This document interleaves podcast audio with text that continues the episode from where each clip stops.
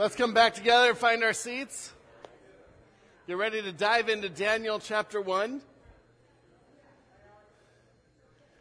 Thank you. As I look around at, and seating arrangements, thank you for following social distancing and, and working hard on that. It's been, it's been crazy times, hasn't it? But we're inside again this week, which is a wonderful thing. I'd just like to thank the, the worship team, the sound crew, the tech crew, the setup crew. Um,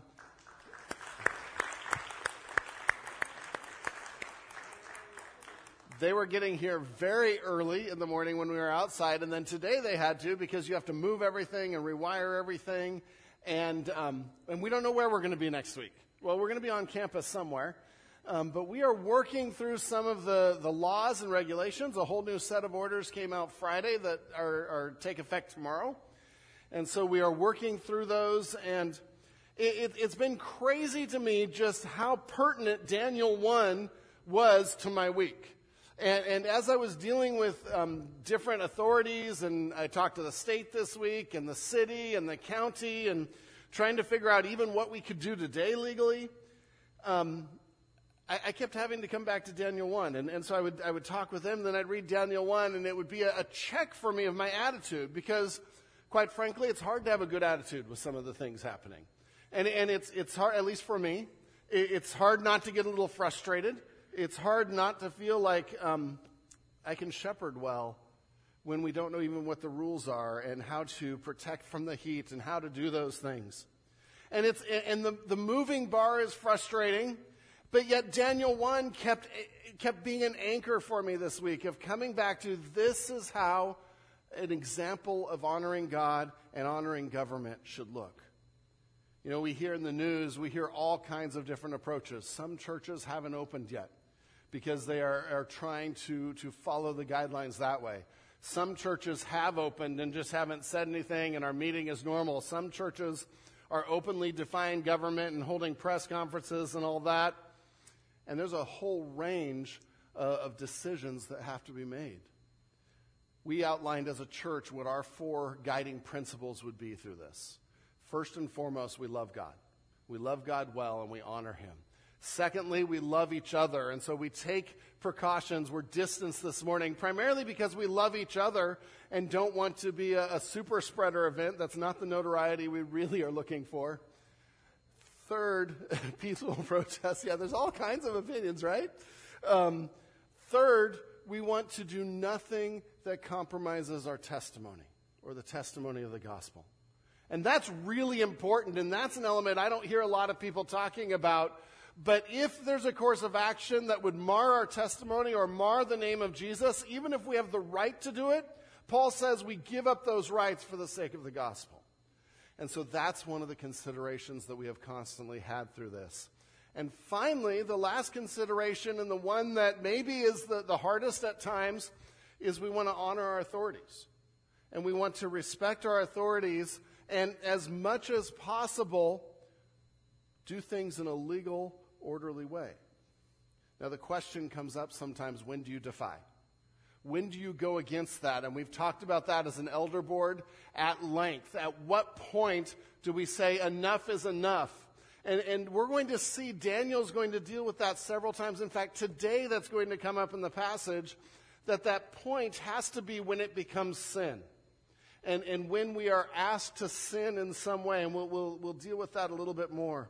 But those are the principles that we want to keep in mind. And today's text really deals with two of those. How do we love God well, honor God, follow his instructions, and how do we at the same time honor government and authorities well? And so we, we want to dive in to this extraordinarily pertinent passage as we look at Daniel chapter 1. If you missed our introduction last week, I encourage you to go back and listen to it. Get the historical context of the book because it is powerful to understand the book when we understand what is happening in history and world affairs and what King Nebuchadnezzar is doing in Babylon and, and all the, the things that are happening. But the big picture, and I want to remind us of the big picture of Daniel, is that Yahweh is most high. Yahweh is most high. Weren't the songs great this morning, worship team? Just all about the power of God, the authority of God. Yahweh is most high. and every attempt by man, rulers, or kingdoms to usurp him will be defeated and brought low, as God's kingdom and those who stand with him will rule forever. And that's the big picture that all of these chapters are going to fit into. And so we, we opened up to Daniel chapter 1 last week, looked at verses 1 and 2 and some of that background. And we know that King Nebuchadnezzar had just come and, and he had overtaken Jerusalem, defeated Jehoiakim, and made Jehoiakim sort of a puppet king, a vassal, and, and he, he took away the vessels of the house of God. He took away the holy items out of the temple from Jerusalem, took them to Babylon, and put them in front of his God, probably Marduk, maybe Bel, or some people say it's the same one, Bel Marduk, put him in front of his God and said, Ha! Yahweh is underneath my God. My God is greater. My God is stronger. And that is a dangerous thing to, to do. A dangerous place to be. Now, you and I think, well, I never do that with my vessels. I, I, don't, I haven't taken stuff from the church and put it in front of a shrine or, or an idol. No, we do this in other ways. We do this with our own lives where we bow to other things other than God, or we prioritize other things other than God, or when we worry and are concerned because we don't really understand our God is most high and He is sovereign. All of those things are ways we do the same thing. And so then we're in, we're in, we're in four chapters here, the Neb Chronicles, where we will, we will walk along with Nebuchadnezzar as he begins to understand what it means that Yahweh is Most High. And in chapter one, we have the first step in that and the first confrontation. And we're going to see a series of confrontations. And this confrontation has to do with the king's way of doing things that he thinks is best and Yahweh's way of doing things, the way that he knows is best and has defined as best. And those two come into conflict in the lives of Daniel, Shadrach, Meshach, and Abednego in chapter 1. Turn with me to Daniel chapter 1. We're going to do verses 3 to the end of chap- the chapter. Daniel chapter 1. And we're going to start at verse 3.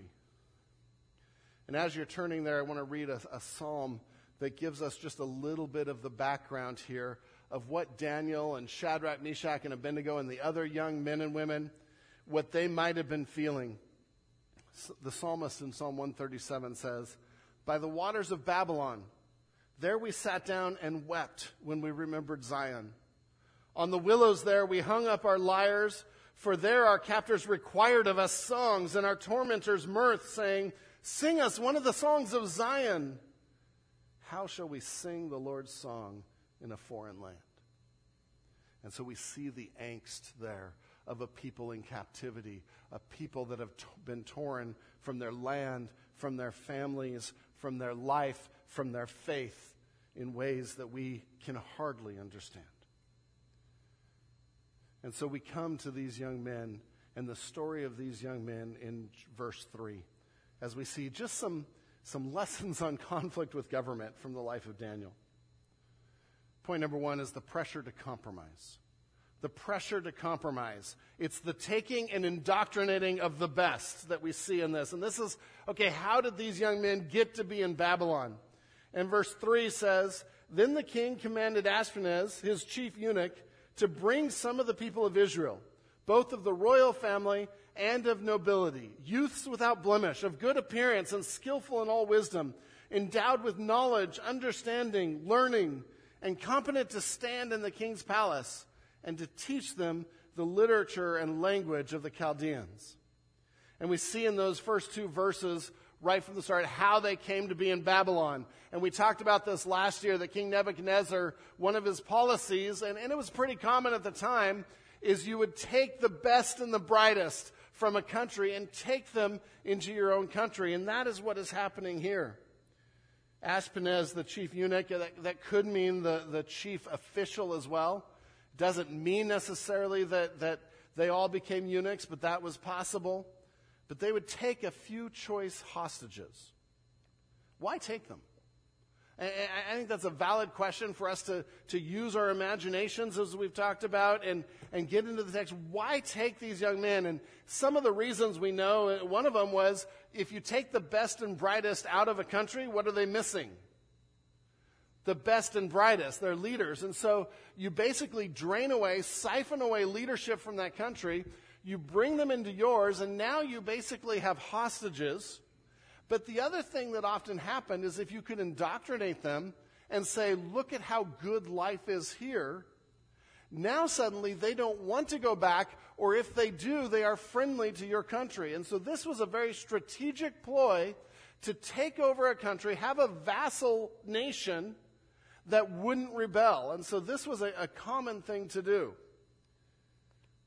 Think of some of the requirements. If you, if you look at verse 4 youths without, youths without blemish, of good appearance, skillful in all wisdom, endowed with knowledge, understanding, learning, competent to stand in the king's palace. And then what they're going to do is teach them the literature and language. So you had to be young. You had to be of noble descent. These were quite possibly uh, of a king's descent. Some have suggested that possibly King Hezekiah's descendants are here.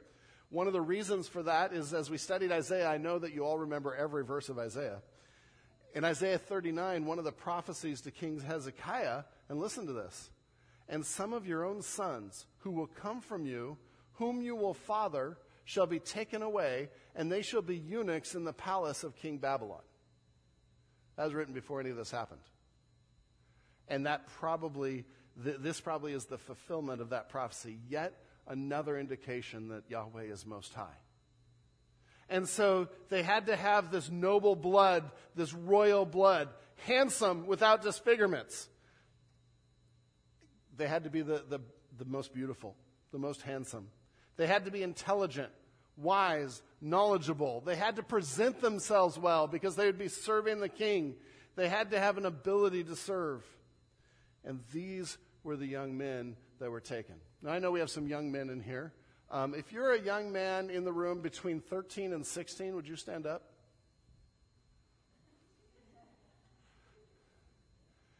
Congratulations, you four are the ones we're sending. Two of them are mine. Wait a minute. I don't think I like this deal.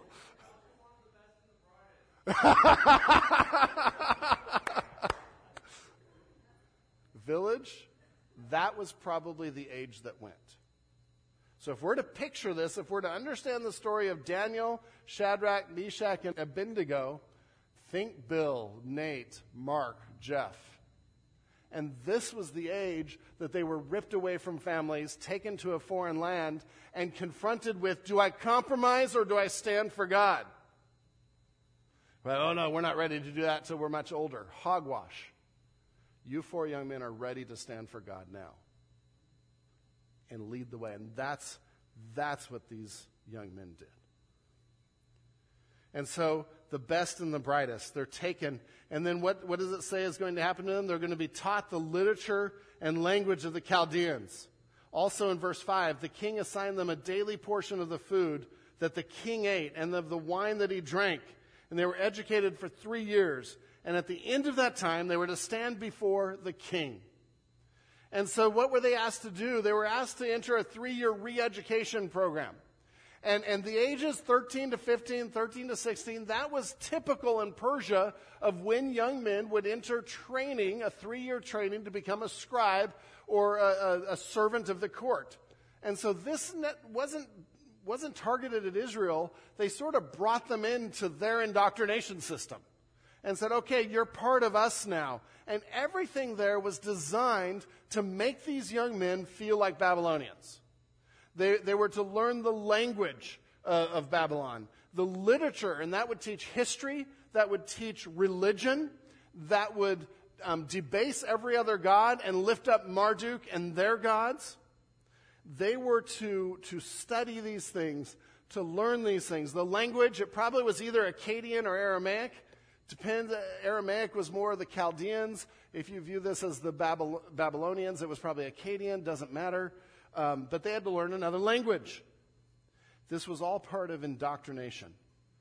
It's a pressure to change their thinking. If you hear something long enough, you start to believe it, whether it's true or not. Resisting going into politics on that one. and they, they heard this and heard this and heard this for three years. The Chaldeans were the magicians, the enchanters, the sorcerers. These were the advisors to the king. So we're going to see Daniel and friends lumped into that a little bit. They needed to stay strong, though. They needed to be so grounded in their faith at the beginning of their teen years that they could stand against this kind of pressure. And understand what's happening here. It's, it's systematic. There's isolation from people, from family and, and land. There's indoctrination. Then there's compromise offered that looks very appealing. And then assimilation follows. And we're going to see that even in their names and, and the renaming. Eating from the king's table. That often was a sign of showing loyalty to a king. But hey, it was the best food. You like barbecue? Eat from the king's table. You want the best drink?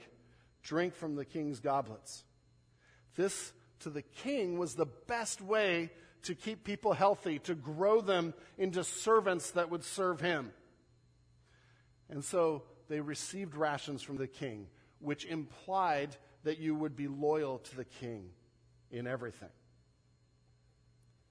Verse 6 among these were Daniel, Hananiah, Mishael, and Azariah of the tribe of Judah. And here the narrator brings onto the scene the characters we're so familiar with that we love. Daniel, you understand. Hananiah, Mishael, and Azariah? We use those all the time, right? That is Shadrach, Meshach, and Abednego, as we're going to see here. Now, there were certainly more, but these are the four main characters that are going to show up in the first six chapters of, of Daniel. And so he brings them up, and and then in verse 7, and the chief of eunuchs gave them names. And this is so key to what's happening. Daniel, he called Belteshazzar. Hananiah, he called Shadrach. Mishael, he called Meshach. And Azariah, he called Abednego. Why change names? Yeah, give, me, give me some input. We can talk. Why would you change someone's name? Change the way they think? eliminate the past. Names had meaning. And, and as you can guess, we're going to go into the meanings because that's really significant. I also think it's a way to show authority over something. What did, what did God have Adam do to the animals when he was to, to rule over them? He named them. And so to name something is to have authority over it. And so that's part of this. Change their name, it showed uh, authority. It was also probably convenient because people were used to Babylonian names. It's a way of assimilating them into culture. The Babylonians were the first Borg. Sorry for those that don't get that reference. And so we have these names that are changed. The first one is Daniel. And Daniel, we talked about last week, meant God is my judge. Uh, and, and whenever you see an L as part of a name, that has to do with Elohim. It's a shortened form of Elohim. Whenever you see Yah in a name, in a Hebrew name, that was shortened for Yahweh. And so they would bring the names of God into their names. And, and Daniel meant God is my judge. But they changed his name to Belteshazzar, which basically was saying that Bel is my master. This other, this other king, this other God, rather. Shadrach, his name was Hananiah. Hananiah meant Yahweh has acted graciously. But Shadrach, it means I am fearful of Aku. And Aku was their moon god. Some think maybe this was, was shortened for another one of their gods, but Aku, their moon, one of their gods is enough for us. So Yahweh has acted graciously versus I'm afraid of Aku. That means something. Meshach, was Mishael. And Mishael meant who is what God is, or there is no one like our God, which should be a song. Um, and, and there is no one like Yahweh. There is no one like our God. And they changed his name to Meshach, which meant there is no one like Aku. Tell me there's not intentionality in these new names. And they countered names of, of, of praise to God and praise to Yahweh with praising their own gods. Who is what Aku is like? There is no one like Aku. Abednego, um, his name was Azariah, which means Yahweh has helped. Yahweh has helped. And Abednego means servant of the shining one, or Nabu, another one of their gods. And so the naming showed authority, but it had meaning to try to say, Your God is nothing. Our gods are everything. You're in a new land now. You're Babylonian now. The Most High is King Nebuchadnezzar and our gods. Forget this Yahweh silliness. That is what is happening here. And so this all becomes a pressure to compromise. Do I fit into culture? Do I take on these names? Do I eat this food? Do I act in this way?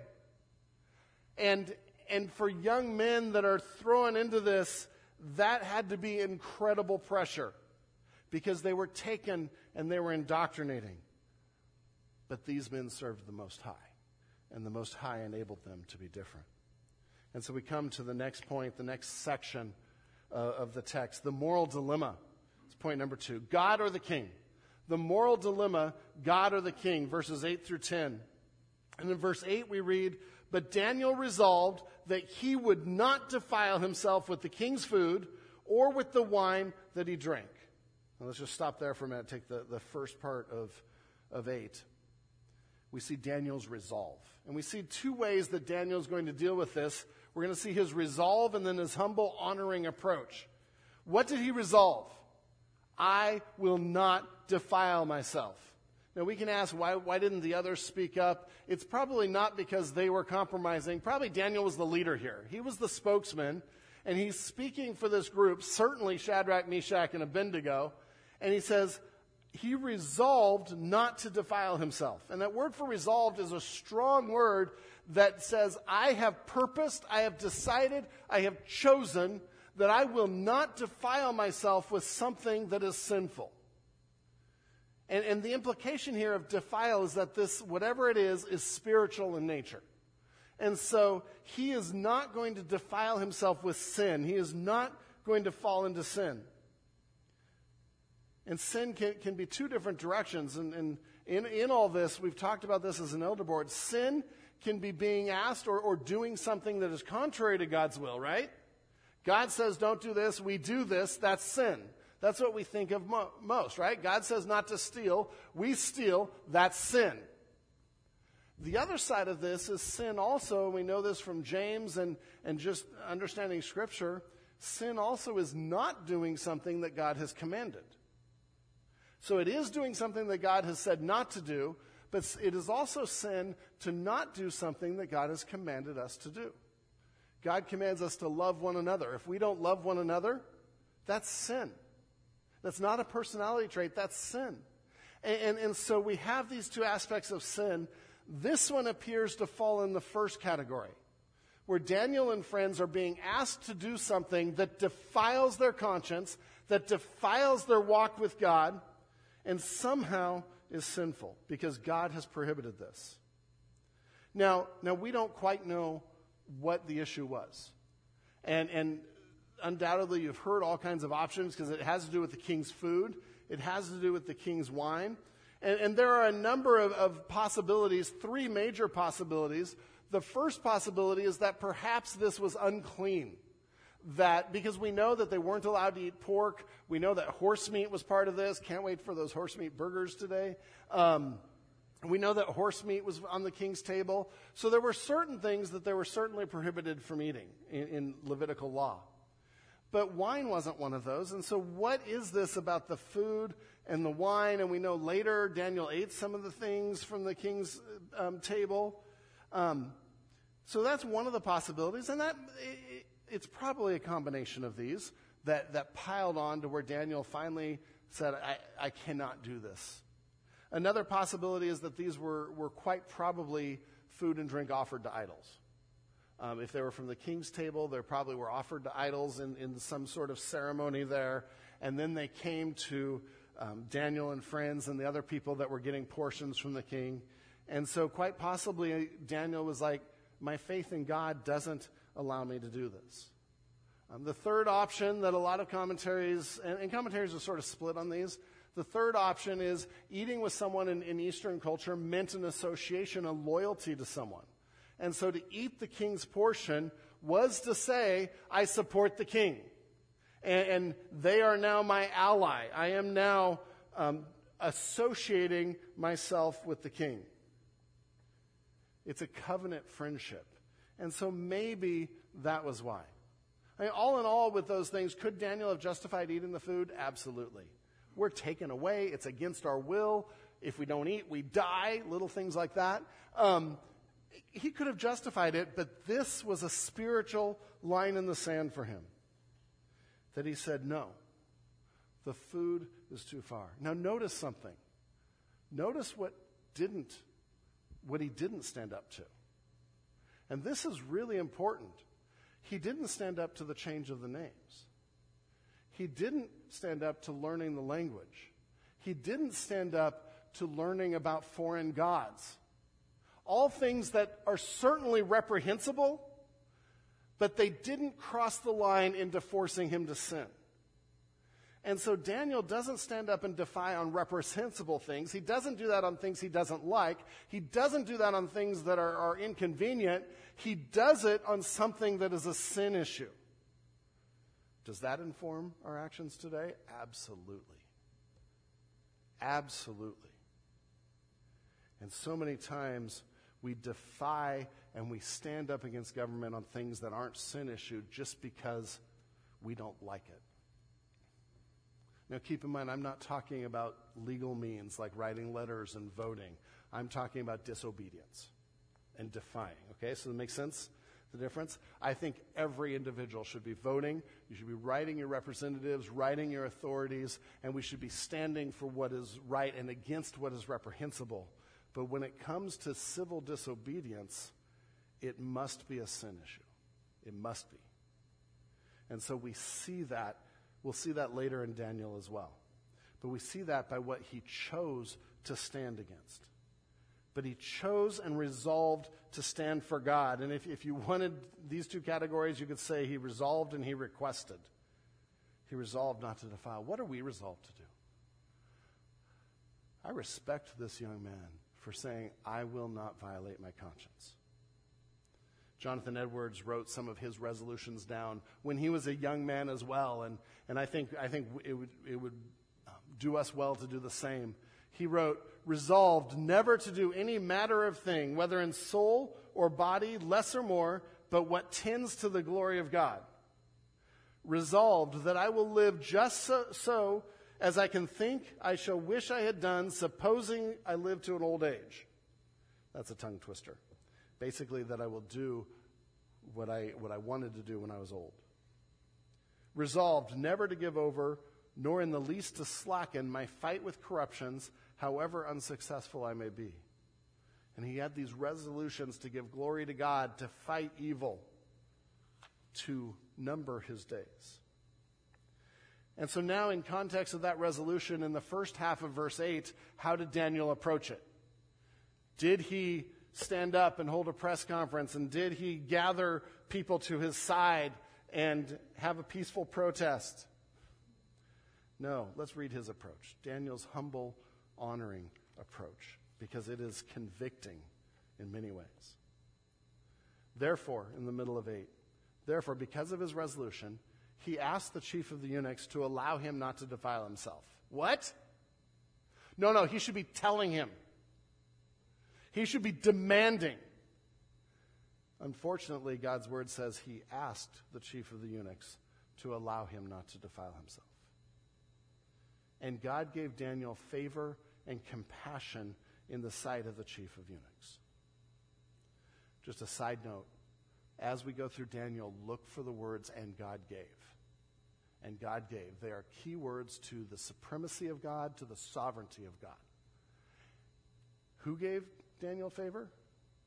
God gave Daniel favor. It tells us God was working. And so Daniel asks this, he requests this. He takes an honorable approach rather than an angry approach. And that was convicting for me this week, quite frankly. I was angry at times. He was respectful, he followed protocol.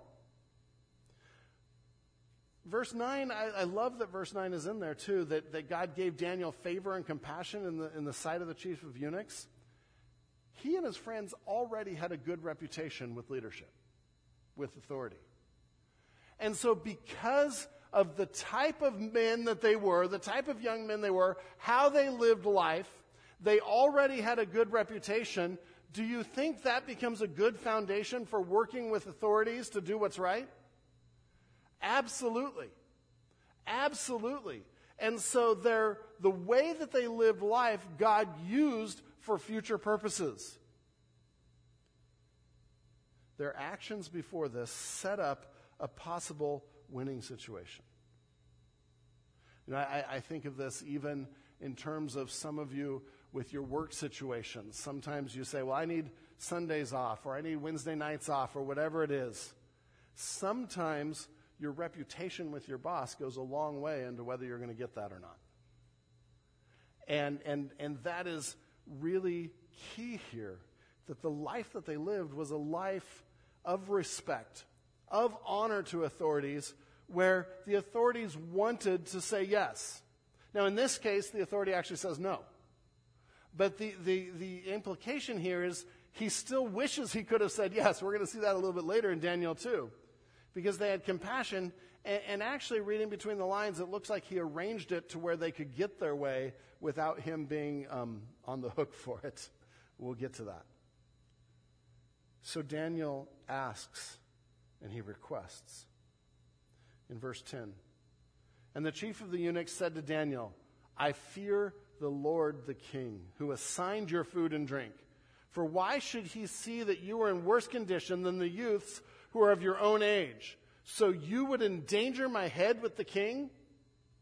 Now, what's cool here is there's communication, there, there's interaction. Daniel is making his request, but then he needs to listen to the chief of eunuchs. What's the chief of eunuchs' big concern?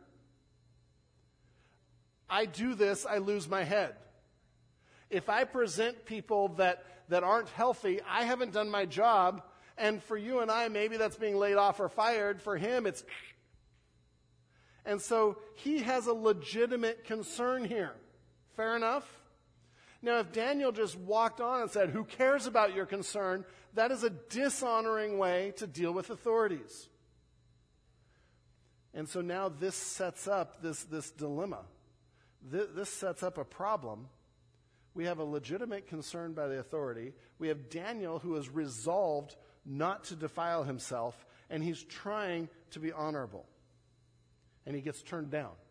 But we're going to see in the next section that doesn't discourage him, that doesn't stop him. He is going to find a win win alternative as he honors government and loves God at the same time. Out of point two, though, I want to affirm that God honors our resolve to purity, to holiness, to stand for Him. God will honor that resolve. I'm not talking with wealth and health and that we always get our way. I'd rather have honor in heaven than here on earth any day. But God will honor it, and God will watch out for His servants. When I think of people that have taken stands like this or resolved. It's inspiring, isn't it? It's inspiring to see Daniel and these other young men taking this stand. Just a few years ago, story came out in the in the press. Anyone watch HGTV? I, have got to admit, it's one of our go-tos. It can just be on in the background, and um, but that show may have cost us more money on the house than any other. But um, a few years ago, twin brothers David and Jason Benham were five weeks into filming their, their reality TV show about flipping houses with HGTV. And HGTV pulled the plug. A liberal watchdog website said the brothers had spoken out in favor of traditional marriage and that their father was a pro life activist. All this was true. These are, these are um, Bible believing Christians that are actively serving God. So there was a social media campaign to pressure HGTV to cancel the show, and it worked. Now, the brothers were given an opportunity to, to apologize, to change things, and still keep their TV show. They refused. They refused to give in to political correctness, responding, If our faith costs us a television show, then so be it. Just as Daniel refused to bend and defile himself, these brothers stood for what they believed. That's cool. Those are examples for us to follow, to stand for what is right, and to stand against sin. So then the story starts to move a little quicker from here because we get the solution and the results. Point number three the solution. the solution. Creatively find ways to follow God and honor authorities. Creatively find ways to follow God and honor authorities. It is so easy to, to, to think only this dichotomy of I can only honor God or I can honor authorities. And, and we think of this as absolutes that cannot coexist. In most cases, in most cases, we can follow God and honor authorities. We don't have to jump to one or the other if we actively pursue both. Listen to Daniel's solution in 11:13. Then Daniel said to the steward whom the chief of the eunuchs had assigned over Daniel. Now, some say, well, Daniel's going around the leadership here. A lot of commentaries say, no, the, the chief would have known what was going on. And quite possibly he sent Daniel to this other guy to, to cover his political tail end. And, um, and he, because he liked Daniel, he respected Daniel. Then Daniel said to the steward, whom the chief of the eunuchs had assigned over Daniel, Hananiah, Mishael, and Azariah, here's his solution Test your servants for 10 days. Let us be given vegetables to eat and water to drink. I, I think he's lost his mind with that, but okay. vegetables to eat, water to drink, not even Dr. Pepper. Then let our appearance and the appearance of the youths who eat the king's food be observed by you, and deal with your servants according to what you see. And so Daniel here, he comes up with a solution that honors the authority over him, actually. He recognizes this guy's head is on the line, literally, and so he honors him, and he, he, he has communicated enough to find out the issue is how do we appear before the king? The issue isn't whether or not we can eat certain food. The issue is we have to appear before the king healthy and intelligent. And so he comes up with a solution and he says, 10 days, which I, I, don't know how 10 days is enough for this other than the power of God. And, and he's inspired by God to say this. Test your servants for 10 days. Give us vegetables to eat, to water, drink. Then bring us in. Bring these four guys in from village, and then bring the other 20 guys in that you, you have elsewhere, and look at them. If they're healthier, let us continue. If they're not, we don't want you to lose your head, then, then don't. This is an extraordinary act of faith because it is leaving something up to, some would say, chance. I would say to the sovereignty of God that Daniel didn't know what the outcome would be. But he trusted the Most High. He had determined and resolved not to defile himself. He found a solution that would honor God and honor government, and he trusted God with the result of that. Brilliant. Brilliant. This is one of the texts we use even in, in, when I was taking business classes for how to think through win win solutions and how to, to create coalitions. But he knew that the leader's life was in danger. He went and said, Here's a way that, quite frankly, makes you look good and honors Yahweh. But he had to trust that after 10 days, they weren't killed or they weren't uh, forced to eat different food. And so we get to point number four the test. The test. Will the Most High come through? And, and, and in theory, we can sit here, and we can sing songs, and we can say, we know Yahweh's the Most High, right? We know that. I don't think there's anyone in this room that would deny that God is the Most High. But when it comes to actually putting feet to that and testing that, do we act like, do we really know that? And, and the, Daniel's on the line here. Will the Most High come through? 14 through 16. So he listened to them in the matter, the steward. He listened to them in the matter, tested them for 10 days. At the end of the 10 days, it was seen that they were better in appearance, fatter in the flesh. That means healthier. Okay?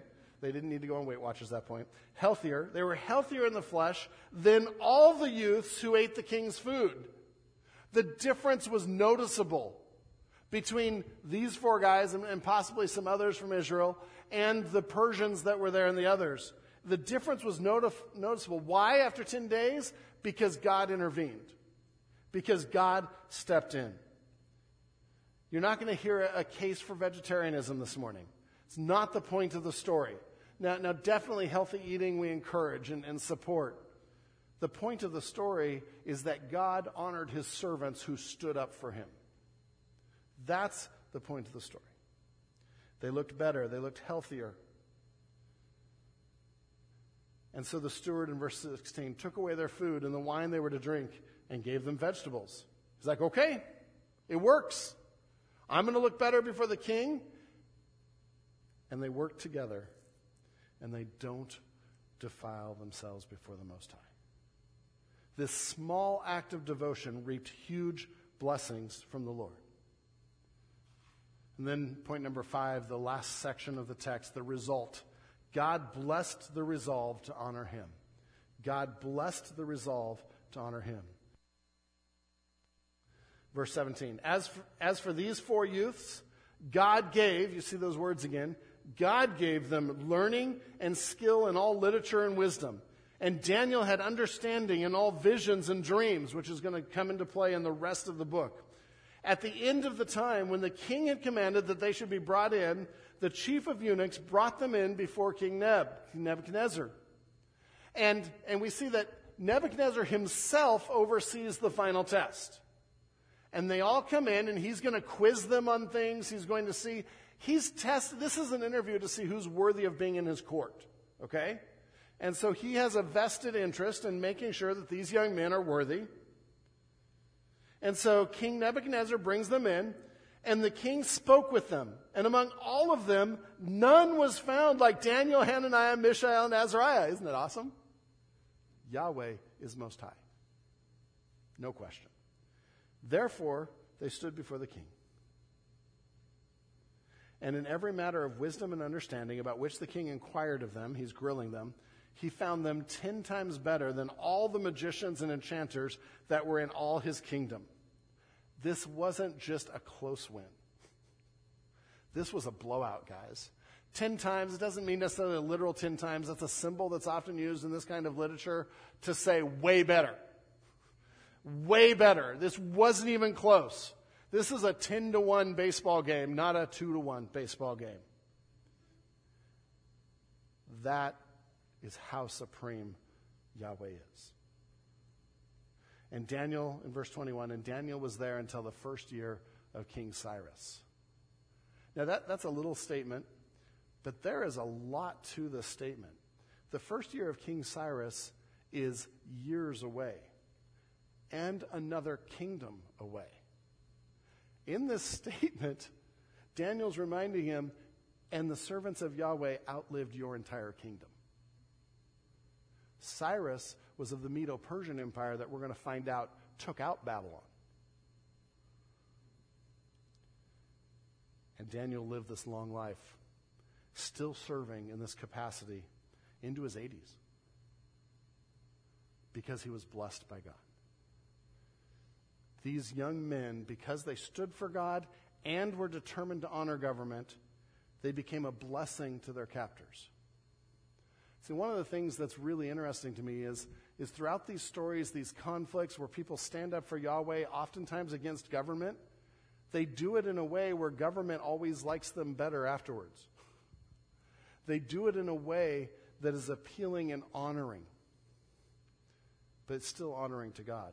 Now, certainly their peers didn't like them as much because they were better than them. They got the better pos- positions, they ruled over better provinces. One of them got Hawaii instead of Siberia. I don't know. And so certainly there was envy, and we're going to see that come up later in it. But God's servants will last because they are honored by Him.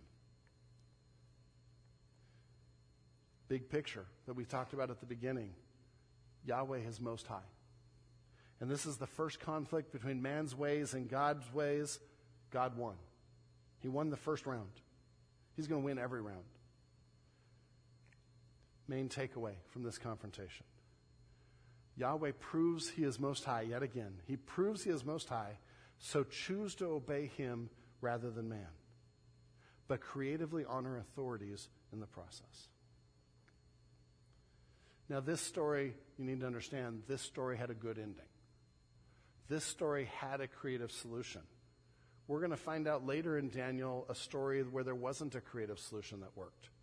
And he had to stand for God in defiance of a government order. And we'll look at how he did that. But boy, do these verses apply to today?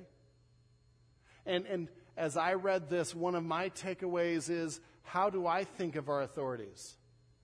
Am I, am I angry? Am I frustrated? Am I using demeaning names of some of our authorities? Am I assuming ill intentions where those aren't even clear? And I'm challenged at Daniel's heart here to honor God, to not defile himself before God, and to still honor authorities. And I, I ended your section with six lessons on conflict, um, conflict with Daniel, or conflict with government from Daniel. And these are more, as, as we take this whole chapter, what are, if we had to put these into practice, all these lessons, sort of an example of it. The first point there is make sure defiance is over the right things. Make sure defiance is over the right things. We know from other passages God has put authority over us. He's put government over us. And, and praise God.